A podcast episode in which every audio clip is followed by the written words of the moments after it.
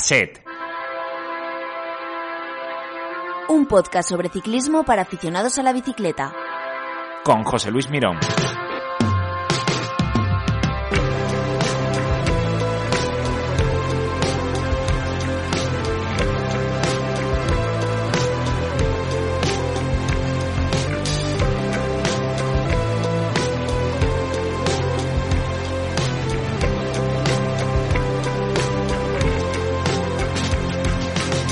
Hola, ¿qué tal? Bienvenidos al episodio 9 de Cassette Podcast. Si aún estáis planificando vuestras vacaciones o estáis a tiempo de replantear destino, estáis en el podcast adecuado. El cicloturismo cuenta cada año con más adeptos. Además, esta desgraciada pandemia del coronavirus ha hecho que por fuerza o por suerte ya no siempre un gran viaje, hacer un gran viaje, conlleve necesariamente estar 10.000 kilómetros subidos en un avión. Ahora también es posible, o mejor dicho, ahora nos hemos dado cuenta de que viajar a esos pueblos y ciudades que tenemos a unas decenas o unos pocos cientos de kilómetros puede resultar también una aventura apasionante.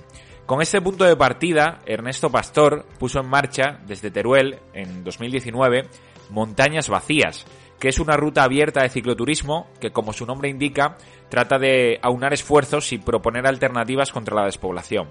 Alternativas que son distintas a las habituales y seguro mucho más sostenibles y comunitarias. También, como no, intenta remover conciencias y demostrar que hay otros modelos posibles. Así que, ¿quién mejor que su creador para presentarnos hoy a sus montañas vacías? Ernesto Pastor, ¿qué tal? Muy buenas. Gracias por estar en Cassette Podcast. Bienvenido. Muy buenas, ¿cómo estamos? Un abrazo muy fuerte, un honor para mí estar contigo. Estaba hablando al principio, en la introducción, que el que estuviera planificando vacaciones eh, tuviera en cuenta o pudiera tener en cuenta el, cicloturismo y en este caso pudiera tener también en cuenta montañas vacías, que ahora nos contarás y hablaremos largo y tendido de, lo que es y cuál es un poco la finalidad de un proyecto así. Pero estaba yo pensando que no sé si el verano es la mejor época, por aquello de las altas temperaturas en, en algunas zonas de interior de España, para, para hacer montañas vacías en parte o en su totalidad.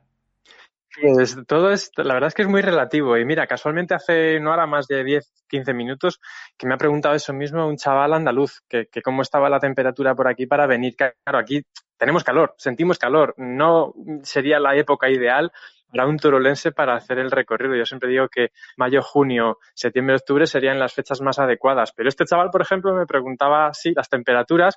Claro, cuando yo le decía 30, 32 grados, hace mucho calor, claro, él me decía que estando acostumbrado a los 40, 40 y algo, pues que esto era una gozada para él, claro. Entonces, claro, sí. todo es muy relativo, todo es muy relativo lo prohibitivo, ¿no? Para una persona de Sevilla en cuanto a calor, pues igual em, em, empieza a ser a partir de 36, 37, 38, pero claro, claro. todo depende, ¿no? Depende de lo que esté uno acostumbrado. Claro. claro. Eh, Ernesto, cuéntanos, eh, primero, ¿quién eres tú? ¿Quién es Ernesto Pastor y a qué te dedicas al margen de, este proyecto de montañas vacías que ni mucho menos es, es tu profesión, tu, tu, tu labor es otra, ¿no? Efectivamente, sí, para mí todo esto es una afición como otra cualquiera o un cúmulo de aficiones. Yo llegué aquí a Teruel, tampoco soy de aquí, soy de un pueblito de Guadalajara que se llama Sigüenza y llegué aquí casi por azar, yo soy funcionario y llegué aquí a trabajar hace 13 años y la verdad es que, bueno, siendo de un pueblito de aquí cerca, de la provincia de Guadalajara y viviendo aquí durante 13 años ya, pues eh, la problemática de la despoblación siempre me ha pillado muy de cerca, ¿no? Y además en mi trabajo pues también tengo que lidiar o tratar mucho con, con, los pueblos, con la gente de los pueblos, con alcaldes, con empresas, con tal. Entonces es un tema que es muy cercano a mí, el tema de la despoblación. Entonces siempre ha sido muy, muy sensible, siempre he sido yo muy sensible con esos temas, con lo cual, pues bueno, ha sido como, o es como un cúmulo de todas esas aficiones que ya tenía de antes, de la bici, los viajes, fotografía, los dibujos, bueno, ha sido una forma de de poner en común todas esas aficiones con un hilo conductor, con una historia por detrás que, que, uniera todo eso, ¿no? Para demostrar, para hacer un poco un experimento, a ver qué tal salía para intentar demostrar o intentar ver si podía demostrar ciertas cosas en cuanto a, este tipo de desarrollos. Ernesto, esta es la semilla, digamos, de, de Montañas Vacías. Cuéntanos cómo nace el proyecto en, en 2019, nos, nos decías, y, y, eso, ¿no? ¿Cuál es el, el leitmotiv un poco de que, de que tú te embarcaras en una, en una aventura así? Que lo decíamos antes, no es tu, no es tu profesión, pero sí que entiendo que te quita, que te quita tiempo, te permite también, supongo, eh, compartir experiencias que de otra manera no vivirías, pero, pero que sí que lleva una dedicación, ¿no? Sí, bueno, al final, como te he dicho, estos son el cúmulo de aficiones que ya tenía. Y sí que quitaron tiempo al principio, pero lo que digo siempre que, que los inviernos de Teruel son muy largos, las tardes son muy largas y muy frías. Entonces, pues bueno, pues eh, eso unido a todo el tiempo que dedicaba antes a entrenar y que, que, que, que era muchísimo, yo echaba muchísimas horas a la semana a entrenar pues eso, pues fue una forma como de canalizar esa energía que dedicaba a, eso del entrenamiento, lo canalicé hacia esto, ¿no? Entonces también me sirvió de excusa para aprender fotografía un poquito más, para mejorar mis dibujos, para aprender más aún todavía inglés, para luego poder traducir los textos. Eh, fue una excusa perfecta, ¿no? Pero sobre todo eh, en esos viajes que hice yo previo a, hacer todo esto, yo vi que, lo que la gente busca ahí fuera, en esos otros destinos más remotos, era algo que yo estaba viendo que podía ofrecer este territorio, ¿no? Y tenía claro ese hilo conductor de la despoblación, ¿no? Porque como usuario de la bici, como viajero en bici, y, y, persona, personita que vive en una zona despoblada, estaba viendo y me daba mucha rabia, estaba viendo que había otra forma de hacer las cosas, ¿no? Estaba viendo que, mm, tanto desde las administraciones como de empresas, eh, organizadores, se estaba gastando muchísimo dinero, muchísimo dinero público, subvenciones, fondos europeos en proyectos que al final acababan abandonados o pseudo abandonados porque no cumplían ese objetivo principal para el cual fueron diseñados, que es atraer gente a los pueblos. Y estaba harto de ver centros BTT, vías verdes, rutas señalizadas, eh, eventos multitudinarios de un solo día que no dejan nada en el territorio. Entonces yo veía que, eso que estaba viendo en otros países, eso que estaba viendo en otros continentes, a raíz del, gran boom que estaba siguiendo, que se estaba sintiendo en el, en el mundo del bikepacking, todo eso tenía una cabida aquí y tenía ese, ese fondo de utilidad para el territorio. Entonces yo surgió, todo esto surgió un poco como un experimento para, un poco para demostrar que algo así podía funcionar, ¿no? Entonces empezó poco a poco, muy poco a poco, muy poco a poco, sin hacer mucho ruido, intentando venderlo fuera, que la gente del extranjero lo pudiera entender, lo pudiera ver. Cogieron el guante muy rápido fuera de España. Fueron los primeros visitantes, los visitantes europeos, belgas, franceses, ingleses, algún americano. Y a medida que todos esos viajeros fueron viniendo, extranjeros sobre todo, ese primer año, fue poco a poco em, eh, siendo más valorado dentro de España. O sea, hice todo un poco como al revés, ¿no? Preferí primero explotarlo fuera, que la gente de fuera lo conociera para que empezaran a venir y luego poco a poco que fueran viniendo los de aquí, los de casa, ¿no? Y, era el objetivo, ¿no? Era la, forma de, conseguir como el aval perfecto mm, de que esto puede funcionar, ¿no? Y realmente no ha hecho falta ni una administración, ni un patrocinio, ni un solo euro y es parte del orgullo que yo tenía de hacerlo así. No quería gastar nada, no quería que diera ni un solo beneficio, precisamente para que el, el resultado de ese experimento que yo pretendía con todo esto fuera más potente, ¿no? Para que se viera, se demostrara que algo solo con pasión puede traer un efecto positivo en los pueblos y que al final algo así puede funcionar aquí, allí, en cualquier otro lugar pero puede funcionar en cualquier evento, en cualquier, en cualquier ámbito, no solo en el ciclismo, puede funcionar en el turismo gastronómico, en el turismo de estrellas, en otros tipos de deportes, en cualquier cosa que un territorio pueda aportar al mundo, algo así puede funcionar. Y creo que es como un poco dar voz de nuevo a la gente para que su creatividad pueda eh, traer valor a esos territorios que se están abandonando, ¿no? Hacer como de, de, de soplo de inspiración o soplo de ilusión porque la gente pueda levantarse y a lo mejor dejar un poco de quejarnos tanto porque estamos vacíos, estamos despoblados, estamos abandonados, estamos tal, que es necesario quejarse, sí, está claro, pero es un poco como retornar esa ilusión a la gente para que se levante y lo intente. Sabes que al final hay mucho potencial en estas tierras, es una tierra de oportunidades, Solo nos falta creérnoslo y, llevarlo a cabo. Entonces, bueno, es ahí el, background perfecto en el que yo quería encajar todo, todo esto de montañas vacías. Perdona porque me estoy enrollando un montón. No, no, no, no. Es, maravilloso escucharte y, que nos cuentes un poco, pues eso, ¿no? ¿Qué, cosas te han motivado y, cuánto también el, entorno donde tú vives y, la zona por la que sueles mm. moverte, pues, eh, pues eso, ¿no? En muchos casos determina el, carácter y, ese carácter, no sé, yo que soy de Extremadura siempre, pues es lo que tú decías, ¿no? Eh, siempre tendemos mucho a quejarnos efectivamente con, con razón, pero en muchos casos casi que es consuelo, ¿no? Eh, claro. Y, y, no solo con eso vale, o no, o no con eso vale, desde luego, para, para cambiar exclusivamente las cosas, y entiendo que todos tenemos un punto de responsabilidad eh, a la hora de, de, cambiar o de promover cambios en, en las zonas donde, donde vivimos hacia lo que nosotros creemos que puede ser mejor.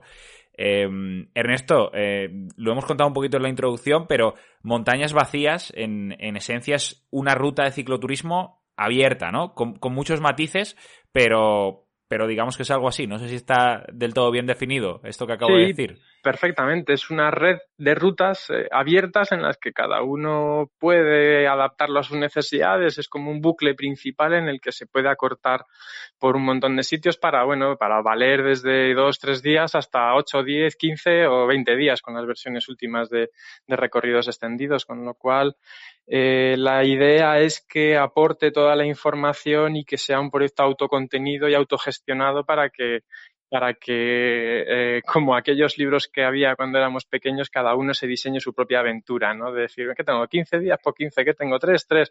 Pues voy a ver si lo hago en este sentido, en el otro, aquí tengo un refugio, aquí tengo un albergue y aquí tengo un hotel. Pues voy a ver si tal. Y, y esa, esa preparación integrada todo en la misma página web y en la misma guía, pues al final como que facilita un poco el lanzarse a venir a esta zona, que si no, si no es por porque pongamos ese caramelito entre comillas fácil, pues eh, esta zona no estaría en el listado de destinos de, de un ciclista cuando prepara sus vacaciones. Entonces, bueno, eh, creo que encapsula esa, esa, esa, facilidad y, como digo, todo libre, todo gratuito y sin ningún tipo de, coste ni para mí ni para el que viene aquí, claro. Montañas Vacías transcurre por, por una zona que se denomina la, la Laponia española. Eh, ¿Por qué se llama, por qué se llama así y, y por qué zonas eh, transcurre, por qué provincias, que son eh, unas cuantas y bien bonitas, montañas vacías? Sí, normalmente cuando se habla de Laponia a lo mejor nos viene primero el, tema del frío, ¿no? Y, que también es así, pero, pero se empezó a denominar así porque los números de densidad de población solo eran equiparables a esa región del norte de Suecia, Finlandia. Eh, somos los territorios más despoblados de, de Europa y se asoció a, ese, a esa zona, a ese territorio, pero salvando las distancias. Al final, Aquí los números de densidad de población siguen desplomándose cada año, mientras que en la Laponia de verdad esos números llevan estables muchos años, porque al final la población está estable en unos ciertos núcleos, eh, los sectores económicos están eh, centralizados en esos núcleos en los que en los que existe la población y la población es estable. Eh, y, no es el caso de, todo esto, ¿no? De, esta zona entre, bueno, la, la, zona que se denomina la Laponia Española son 10 provincias de Aragón, Castilla y León, Castilla-La Mancha, tocan partes de la Comunidad Valenciana, eh, parte de Aragón. Y bueno, eh, 10 provincias en las que, por desgracia, la población no llega ni siquiera a 8 habitantes por, por kilómetro cuadrado y en concreto las zonas, las zonas de montaña que recorre la ruta no se llega ni siquiera a un habitante por kilómetro cuadrado, que es que es, es algo que, que, que, cuesta imaginar, pero que es muy gráfico. Cuando tú estás pedaleando aquí, trazas mentalmente una cuadrícula alrededor de donde tú estás pedaleando de uno por uno, un kilómetro por un kilómetro, y dices, es que la densidad de ese momento en el que yo solo estoy en esta cuadrícula de un kilómetro por un kilómetro, esa es la que hay durante todo el recorrido. Y claro, eh, es algo que, suele llamar mucho la atención al que viene y que lo hace, le hace empatizar mucho con la causa de la ruta. Mm. La causa de la ruta, el, el, objetivo es, pues eso, ¿no? Además de, dotar de, de, una ruta más sencilla de unas ciertas comodidades, ¿no? Entre comillas, al, que se pueda preparar para hacer una ruta de cicloturismo, es dar un retorno también, ¿no? A, ese territorio y a la gente que habita ese, ese territorio para eh, tratar de, de, darles más herramientas, ¿no? Para poder desarrollar su trabajo, su negocio o, lo que sea, ¿no? Eso es, es como una triple concienciación, ¿no? Al final se conciencia el que viene a pedalearla porque muchas veces descubre una realidad que desde las ciudades no se llega a ver, porque a lo mejor de las ciudades estamos acostumbrados a ver simplemente las manifestaciones en la tele de la despoblación y la España vacía y todo esto. Entonces, cuando uno lo siente es cuando realmente entiende el problema como tú dices, otra segunda concienciación es la de hacer levantarse a la gente de los pueblos que ahora están viendo que algo así puede funcionar y está provocando que, ciertas personas lancen otros proyectos similares o que se surjan proyectos que aprovechen montañas vacías para hacer otras cosas. Y es una concienciación muy importante, pero luego también una tercera eh, concienciación es, como he dicho al principio, intentar hacer ver a los de arriba, a las administraciones, que hay otra forma de hacer, de hacer eh, desarrollo rural, ¿no? Que, que no hay necesidad de hacer tanta, tanta inauguración y tanta pancartita y tanta fotito para que algo funcione, ¿no? Que, que a lo mejor poniendo simplemente un poquito más de pasión en lo que hacen, se pueden conseguir eh, objetivos mucho más palpables y reales que los que al final consiguen con todos esos proyectos mil millonarios que, que normalmente se, se lanzan en estas zonas. Mm. ¿Cuál ha sido el trabajo, Ernesto, sobre el, sobre el terreno para, para hacer de montañas vacías eh, lo que es hoy, al margen de lo que nos decías, ¿no? De haber eh, pues eh, diseñado la ruta y, que no es poco, es mucho, haber diseñado la ruta, haber, haber subido pues a través del GPS las, las diferentes opciones. sobre el terreno, ¿qué trabajo te ha, te ha llevado a hacer de montañas vacías lo que es? Pues un trabajo que fue un placer para mí, porque al final a mí me encanta moverme, me encanta coger mi bici e irme a explorar, me encanta cogerme mi furgoneta y, perderme un par de fines de semana o una semana donde sea en una zona. Pues entonces al final, pues eh, a, base de eso, a base de fines de semana y de vacaciones, pues iba trazando líneas, iba trazando ruticas y eh, las hacía para mí. Realmente no tenía un objetivo eh, más allá de todo eso, ¿no? Pero bueno, me iba haciendo un catálogo. Entonces a base de de hacerme mis propios retos en aquella época, pues a lo mejor decía, venga, pues voy a intentar trazar un recorrido para hacer en un fin de semana toda la Sierra del Barracín, voy a hacer un recorrido para que en un fin de semana pueda hacer toda la Sierra Jabalambre.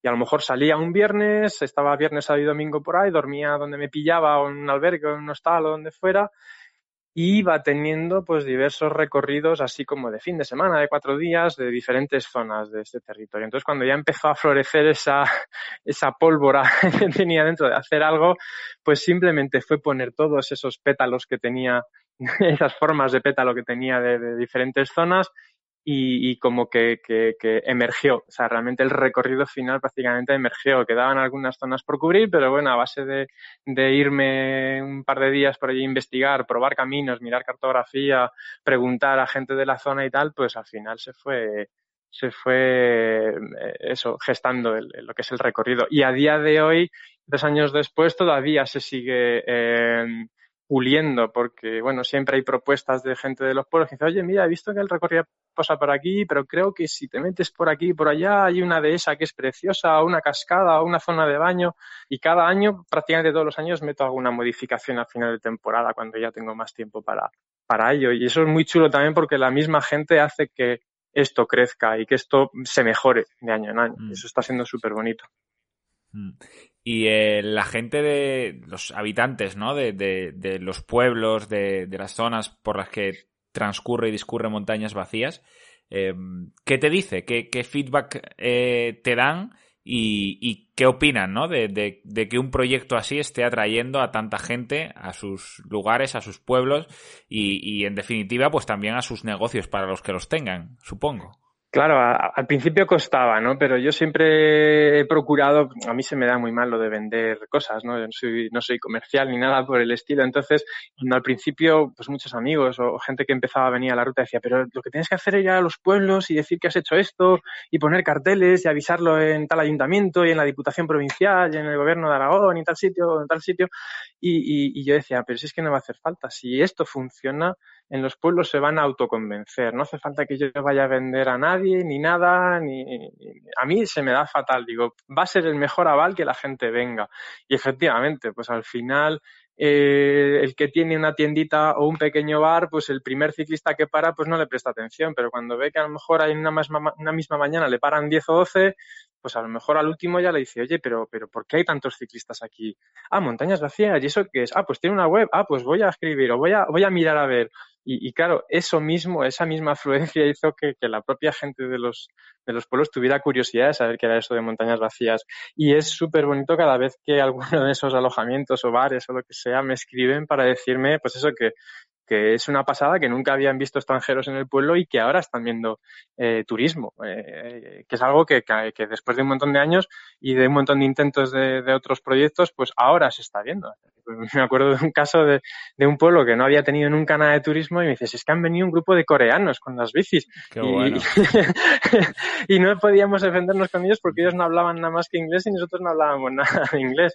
Entonces está siendo muy bonito y sobre todo ver ese efecto que puede estar teniendo en, los pueblos, porque por ejemplo eh, había pueblos que solo tenían una pequeña casa rural de estas que tú puedes reservar entera y claro, los propios ciclistas cuando buscan alojamiento pues llaman al, a los alojamientos y dicen, oye mira, soy un ciclista que quiere pasar una noche y claro, el que tiene una casa rural completa pues decía que no, porque mira, eh, es una casa rural completa, no me interesa para un solo ciclista tenerlo.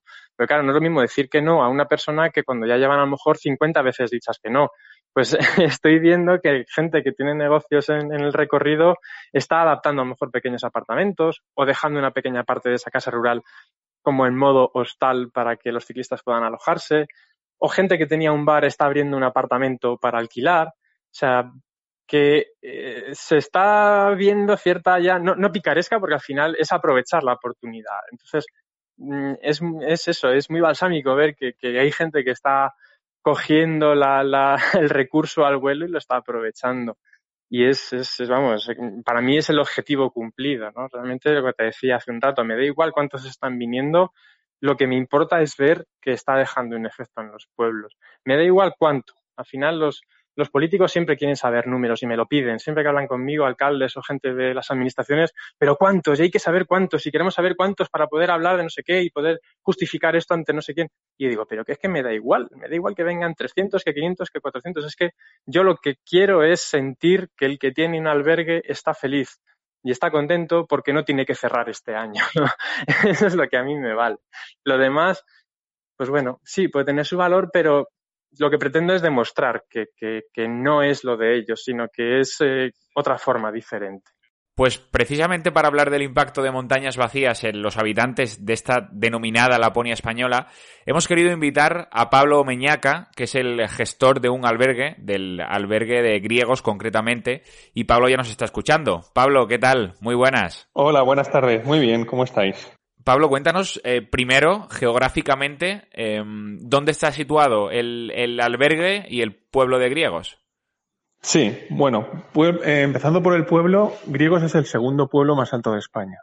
Estamos a 1.604 metros de altitud y nos situamos en la comarca de la Sierra del Barracín, pero muy próximos a los Montes Universales y al Parque Natural del Alto Tajo realmente se sitúa griegos muy cerca de la confluencia de, tres provincias realmente y del nacimiento de los tres, de tres ríos muy importantes en España. Bueno, las tres provincias son Teruel, donde se sitúa el, municipio, pero está muy próximo Cuenca y Guadalajara, y los tres ríos, pues eh, a, escasos kilómetros de aquí nacen tanto el Guadalaviar, que es el Turia, eh, como el Tajo y como el Júcar. O sea que es una zona maravillosa, ¿no? Eh, cuéntanos si alguien se asoma, alguien que se esté hospedando en el, en el albergue un día como hoy, por ejemplo, y se asoma eh, ahora a ver el atardecer, por ejemplo, eh, desde el albergue de griegos, ¿qué ve? ¿Cuál es la estampa en, en un día de julio de, de, de, la zona donde, donde está el albergue? Se sitúa en, eh, a las afueras del pueblo, es decir, está en el mismo casco urbano, pero es como el, el edificio que está en una de las entradas al pueblo, ¿no? Entonces, precisamente da la orientación sur, teniendo delante la Muela de San Juan, que es un monte eh, pues que le supera en 200 metros de altitud a, lo que es el pueblo, es decir, hay una diferencia de cota entre la Muela y, el pueblo de 200, 200 y pico metros de, diferencia, y en donde se sitúan además unas pistas de esquí de fondo, que en invierno pues eh, están en funcionamiento. Entonces, eh, las vistas son espectaculares, tanto desde el estar comedor como desde los distintos dormitorios que prácticamente vuelcan todos sus, sus huecos hacia, hacia esta, esta zona sur y hacia las dehesas que tiene delante, tanto la dehesa de griegos como en el fondo dehesas de otros municipios. Y vosotros en el alojamiento, en el albergue, ¿qué servicios ofrecéis? Porque creo que no solo dais eh, alojamiento. Sí, a ver, nosotros normalmente también ahora estamos terminando, aunque estemos en prácticamente ya acabando, ¿no? Con esta, con la pandemia y con el, la temporada de confinamiento, pero nosotros hasta hasta hasta que pues eh, empezó el estado de alarma ofrecíamos no solo alojamiento sino que también los servicios de restauración vale comidas cenas eh, etcétera entonces eh, con motivo de la pandemia y por bueno por, preservar las medidas de protección para todos los clientes dado que tiene una una gran capacidad del albergue pues estábamos ofreciendo ahora mismo solo alojamiento y desayuno como excepción a los ciclistas sí que les ofrecemos una, una cena sencilla, sobre todo entre semana cuando vienen, que hay menos afluencia de, de, clientes, ¿no? Y que tienen más complicado a lo mejor pues eh, salir de, del albergue a ir a, cenar, a buscarse la vida en, en, otros establecimientos de la zona, sí que estamos ofreciendo pues una cena para ciclistas pues por dar ese servicio también a, a la cantidad y a la multitud de ciclistas que están viniendo con motivo de la ruta de montañas vacías. Te iba a preguntar precisamente por eso, ¿no? Por el impacto que ha tenido Montañas Vacías desde, desde su creación allá por 2019 en la gente que vive en la zona, en los habitantes en general y en este caso particular en el, en el tuyo, que, que además de, de habitante, eh, pues también regentas un, un, establecimiento. El impacto que Montañas Vacías ha tenido en, en la zona, en el, en el entorno. Por la pincelada que me acabas de dar en la respuesta anterior, supongo que ha sido sí. muy importante, ¿no? Muy, muy importante. Eh, bueno, lo hemos hablado muchas veces, Ernesto y yo, con Ernesto, gracias a, a, a su proyecto, pues eh, creo que tenemos un, una, una, estrecha relación. Él empezó con Montañas Vacías cuando nosotros llevábamos escasamente año y medio o dos años, ¿no? Nosotros empezamos en 2017, pues él casi, casi que un poquito después empezó. Entonces casi, casi que hemos ido de la mano, ¿no? El primer encuentro de Montañas Vacías tuvimos el honor de que, de que Ernesto nos eligiera como establecimiento donde reunir a una cantidad de amigos que había ido haciendo durante su, sus primeras, primera andadura, ¿no? Sus primeros meses de andadura. Entonces, eh, nosotros estamos agradecidísimos a su proyecto y a, y a la gente que lo está utilizando porque, porque creo que es el fin último también, ¿no? Aparte de disfrutar de la bicicleta, dibujar y disfrutar de los paisajes, dinamizar un poco la zona, ¿no? Son, estos son zonas muy poco pobladas, son zonas con pueblos muy pequeños, de escasos habitantes, y que, y que venga gente de fuera que lo, que lo conozca, que utilice los servicios y, y, que, y que disfrute y que valore también el patrimonio natural y el patrimonio eh, de, muchos patrimonios, ¿no? Porque también hay patrimonio eh, artístico y monumental, ¿no? Pero sobre todo el patrimonio natural que, del que gozan todos estos pueblos de la sierra, pues, pues es de agradecer y la gente se va maravillada. La gente. Bueno, nosotros les decimos, ostras, ahora vienen, por ejemplo, la, las etapas que vienen justo después del albergue. Para nosotros, claro, también lo conocemos porque yo también soy ciclista, yo también saco la bici cuando tengo ratos libres, ¿no? Pero pero y les intento decir, pues mira, vais a encontrar esto, vais a encontrar lo otro, eh, ilusionarlos y luego, y luego si, si tengo contacto con la gente que se ha alojado aquí, pues porque me ha dejado el teléfono, le he enviado alguna foto por WhatsApp, etcétera, me han dicho qué razón tenías, qué, qué, maravilla. No me imaginaba que era así, la provincia de Teruel, por ejemplo, o, o, o, estas, estas zonas de aquí. La gente se lo imaginaba como mucho menos mucho más árido o, o, con menos cantidad de bosque, porque, porque aquí los bosques son muy espesos, ¿no? Hay mucha, mucho pino, mucho, eh, son bosques muy verdes. La primavera aquí, como nieva tanto y llueve tanto, pues es una primavera muy colorida, con, con mucha vegetación. No sé. Pues Pablo, gestor del albergue de griegos en el pueblo de Griegos, provincia de Teruel, en, un entorno y animamos a toda la gente que pues que vea em, las redes sociales del, del, albergue y por supuesto que se anime a ir, ¿no? A, hacer montañas vacías y, y, a pasar por allí por el por el albergue, eh, porque, porque es un lujo, ¿no?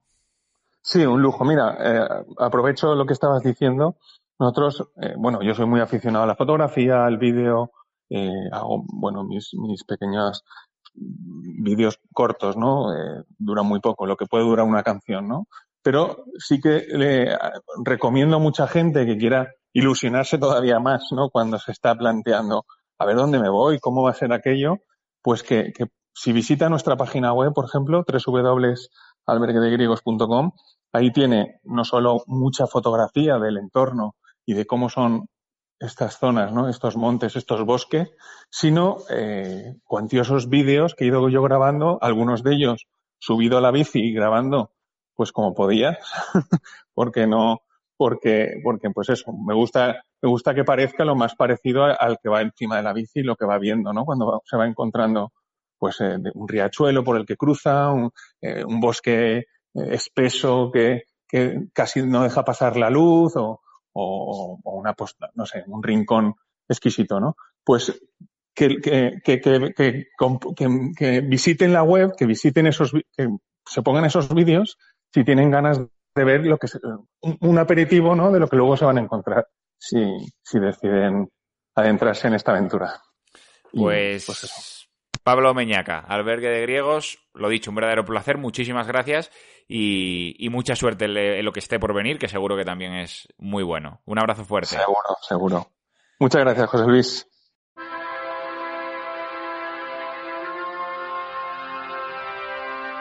Un podcast sobre ciclismo para aficionados a la bicicleta.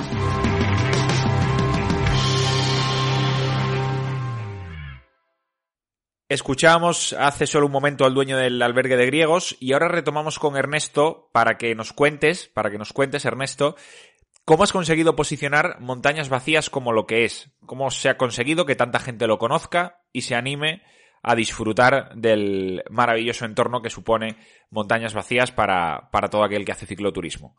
Eh, yo antes de que tuviera forma completa como lo que es hoy de una web con un recorrido, con una guía, con una red de rutas, tal, eh, yo mi, mi, sueño cuando empecé también un poquillo con esto, antes de que tuviera la forma, era eh, que me consiguieran publicar un recorrido, me daba igual todavía cuál, no tenía muy claro, pero que me consiguieran eh, publicar un recorrido en una página web eh, americana que hay, que se llama bikepacking.com, que para mí era el referente a nivel internacional en cuanto a viajes en bici. Entonces, eh, por encima de que hubiera una web gestionada por mí que, que pudiera ofrecer el producto, sabía que si aparecía ahí, al día siguiente iba a haber gente preguntándome, porque al final miles de viajeros miran cada día esa página web y si está ahí la ruta existe. Entonces ese fue mi principal objetivo y realmente no tuve que hacer nada más. Es que eh, precisamente por eso me lo ocurré tanto en su día que si dibujos, fotografía, los textos un poco atractivos, ese hilo conductor de la despoblación, para intentar llegar al, al nivel mínimo de publicación en esa página web. Lo demás vino solo. Lo demás vino solo publicaciones en otros medios, en entrevistas, la gente empezó a venir, pero ya no fue necesario mucho más que aquello. Mm. Y esa página web, además, bypacking.com, eh, otorgó un reconocimiento muy importante a, Montañas Vacías, ¿no? Que, supongo que también ha tenido un impacto muy positivo en la, en, la afluencia de gente que está cada vez más acercándose y viviendo eh, lo que es Montañas Vacías. Sí, eso lo interpreté porque eso fue al final de la primera temporada. Eso fue, empezó a primeros de 2019 esto y ese premio llegó en Navidades de 2019-2020, un año después, y fue como el, ya no lo veo como un reconocimiento porque no, no buscaba eso, pero sí que lo veo como la confirmación del experimento, ¿no? Al final todo científico cuando hace un, un, un experimento o hace un estudio tal, lo que lo que necesita también son esos, esa especie de, resultado, ¿no? Entonces, eh, que, que, los propios suscriptores de la página web de todo el mundo eligieran esto como la mejor ruta de corto recorrido de todo el mundo, fue como el, el, el, algo que se puede presentar muy fácil. Es decir, es que, a ver, chavales, em, eh, administraciones, pueblos, negocios, mirad, creéroslo, funciona y es posible. Lo vi como eso. Eh, luego, efectivamente, tuvo ese efecto secundario de que fue una gran explosión en cuanto a, afluencia y de que definitivamente fue lo que hizo convencerse mucho español a, que a venir a la ruta. Pero para mí era importante eso, era el aval perfecto de que se había conseguido lo que pretendía demostrar. Ernesto, algunas cuestiones técnicas antes de, terminar y una curiosidad también para el final. Cuestiones técnicas para el que se esté planteando hacer la ruta. Em, temporada hemos dicho que idealmente otoño o primavera, ¿no? Eso es, mayo, junio, septiembre y octubre para mí es lo ideal, pero al final como depende de cada año y hay veces que en mayo nieva y en noviembre hace buen tiempo, pues al final es todo muy, muy maleable. Pero bueno, sí, yo intentaría evitar las partes de crudo invierno, que la experiencia sería muy diferente, más, más lapona en ese caso, y luego estos meses de, muchísimo calor, a no ser que seas de lugares como, como tu tierra o, o el sur de España. Tipo de bicicleta ideal. Entiendo que aquí tampoco hay, una única respuesta, pero... Eso es, es parte del juego, ¿no? Eh, mm, eh, de las fuentes de las que yo bebí para, para inspirarme en este, en este, en este proyecto, eh, era parte del juego, ¿no? Vengas con la bici que vengas, te vas a arrepentir en algún momento, pero ese es el puntito, ¿no? Puedes venir con una gravel, vas a ir bien durante el 80% del recorrido, pero habrá puntitos en los que sufras. Y con una mountain bike, igual. Y si vienes con una bici de doble suspensión, pues también. Si vienes con una bici eléctrica, obviamente habrá zonas en las que te puedes quedar sin batería, con lo cual ese puntito queda un poco a elección del que venga en función de su costumbre. Y al final siempre digo lo mismo, ¿cuál es la bici ideal para viajar? La que ya tengas. Eh, se puede adaptar. Que solo tienes bicis de carretera y viajas por carretera, pues existe la versión eh, en asfalto que va paralelo prácticamente a todo el recorrido de, camino, con lo cual, bueno, eh, no hay excusa. Tengas la que tengas, puedes venir. y tampoco hay un recorrido, como decíamos antes, ¿no? Delimitado, marcado. Eh, desde apenas 100 o poquito más de 100 kilómetros hasta 700 kilómetros. Eh, uno puede elegir el número de días que, está pedaleando, cuántos kilómetros hace cada día y cuál es el, cómputo global, ¿no? La suma global de, días, de kilómetros y también de experiencias. Eso es, y ahora incluso hasta 1.700 kilómetros si sumamos la versión XL que llega hasta las zonas norte de, de la Sierra de la Demanda, La Rioja, y por ahí, con lo cual eso ya se extendería casi hasta el mes si quieres hacer el recorrido completo que ya este año hay gente que lo está haciendo, con lo cual eso, desde escapadas de fin de semana por el río Tajo y la zona de la Sierra Barracín, que hay recorridos súper chulos, a ese recorrido de prácticamente de, gran destino de, tu vida, de, eso, de prácticamente de un mes. Es así. Sí, y para, para poner los dientes largos a los que nos estén escuchando, a mí ha habido una cosa que me ha llamado mucho la atención preparando la entrevista y, leyendo eh, a fondo tu web, y es que enlazas a un mapa de contaminación lumínica y, yo nunca había visto algo, algo así, ¿no? Lo había supuesto, evidentemente, pero, pero, pero, pero eso, ¿no? Eh, es, es, es, curioso de ver, eh, pues que en esa zona, contaminación lumínica, pues prácticamente no hay ninguna, ¿no? Esos, cielos deben ser increíbles llama muchísimo la atención a la gente de ciudad que el cielo es negro en realidad, que ellos piensan mejor que el cielo es rojizo o con, un montón de luces o rayas de aviones y tal.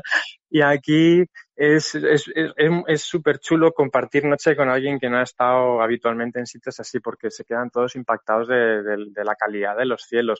Y al lado de ese enlace que pongo a contaminación lumínica hay otro sobre eh, los recorridos de las aerolíneas a nivel mundial. Y también es mm. curioso que en toda esta zona no hay apenas ninguna línea comercial que atraviesa los cielos, con lo cual prácticamente nunca ves la típica estela de humo de, de los aviones. Con lo cual esas dos cosas hacen que a nivel cielo y a nivel fotográfico es, un, es una joya lo que tenemos aquí. Totalmente. Y luego, y aunque entiendo que cada, que cada persona que hace montañas vacías o describe cuenta y suma lo mismo, eh, ha habido dos ilustres que, se han animado a hacer montañas vacías y que además también te contactaron eh, pues para preparar esa, esa ruta para que los ayudaras ¿no? con alguna gestión concreta y específica, que fueron Thomas de Genk y, Tim Willems, ¿no? Reconocimientos eh, así o, detalles o momentos así, entiendo que a uno también le dan ¿no? fuerzas en, los días regulares. Eso es, sí, porque al final fue un plus. La verdad es que tanto tanto la publicación en esa web americana como cuando vinieron ellos desde el primer día, eh, la, repercusión fue brutal para el territorio, ¿no? Y realmente ellos cuando me escribieron, pues lo hacían con esa idea, de decir, bueno, es que el mensaje nos ha llegado y nosotros vemos que tenemos cierto poder mediático a la hora de poder promover ciertas cosas, ¿no? Y, y fue muy bonito ver cómo fueron ellos mismos, que no fue a través de ningún manager ni detrás de ningún patrocinio ni nada, ¿no? Que otros después me han preguntado, oye, ¿tienes los datos de contacto de tal de, de Tomás de Game? Porque queremos llamarle para... No, no, es que no tengo nada de él ni datos de contacto, ellos me contactaron por, por redes sociales y correo electrónico y, y, surgió de ellos. Si yo lo hubiera intentado, es posible que no lo hubiera conseguido. Que no hubiera salido, claro. Claro, claro, claro. Entonces lo hizo todavía más, más creíble, ¿no? Que saliera de ellos, ¿no? Y, tuvo una repercusión brutal, pero fue curioso que, que, que, por ejemplo, yo les acompañé los primeros, el primer día y el último y ellos se extrañaban de, por ejemplo, cuando estuvimos cenando, estuvimos pedaleando el primer día o cuando llegaron el último, que no vieron a nadie, o sea, nadie, todo el mundo sabía que estaban aquí porque realmente sus redes sociales las habían movido, habían publicado fotos de que estaban aquí y tal, y no había ni un solo medio, ni un solo ciclista, estaban completamente solos y me preguntaban ellos y me decían, ¿pero tú crees que es normal que no haya venido ni un solo medio, ni un ciclista, ni nada? Digo, pues, pues, pues no lo sé porque es la primera vez que me pasa. O sea, yo, yo estaba asustado completamente porque tenía un miedo terrible a que pudiera ser eso, pues bueno, lo típico que vemos en la tele. ¿no? claro, yo que, que pudiera ser una explosión que yo no pudiera controlar, que hubiera un montón de medios o tal, y la verdad es que me encantó que, que, fuera todo lo contrario, que, que, hubo una paz durante aquellos días impresionante y fue luego a largo plazo cuando la gente dijo, es que me enteré por Tomás de no me enteré por tal y, y, y tuvo un efecto sin sobrecargar mi mente en exceso y eso fue lo que más me gustó de aquello. Pues Ernesto, ha sido un verdadero placer que, que, nos hayas contado este, este proyecto, Montañas Vacías. Enhorabuena por, por haberlo puesto en marcha y por todo lo bueno que, que estás haciendo con él y que está haciendo toda la gente en, en una cosa tan bonita, ¿no? Y, y, por haber conseguido haberlo hecho algo eh, comunitario al alcance de todos y que todo el mundo que lo hace se sienta partícipe y guarde tan buena, tan buena experiencia de ello. Y, y nada, ojalá nos podamos conocer pronto en persona y, y hacer también parte de, de, de ese recorrido para el, el completo no estoy, no estoy yo, pero, pero sí que sí que sí que desde luego es, es eh, y suena muy enriquecedor. Así que enhorabuena por haber puesto en marcha Nada, algo así. El placer ha sido mío de poder, poder compartirlo con, contigo y con todos los oyentes. Ahora, yo encantado. Y eso, anímate y aquí tienes tu casa y lo que necesites aquí me tienes a tu disposición. Ernesto, muchísimas gracias. Nada, gracias a ti. Un abrazo muy fuerte. Un abrazo.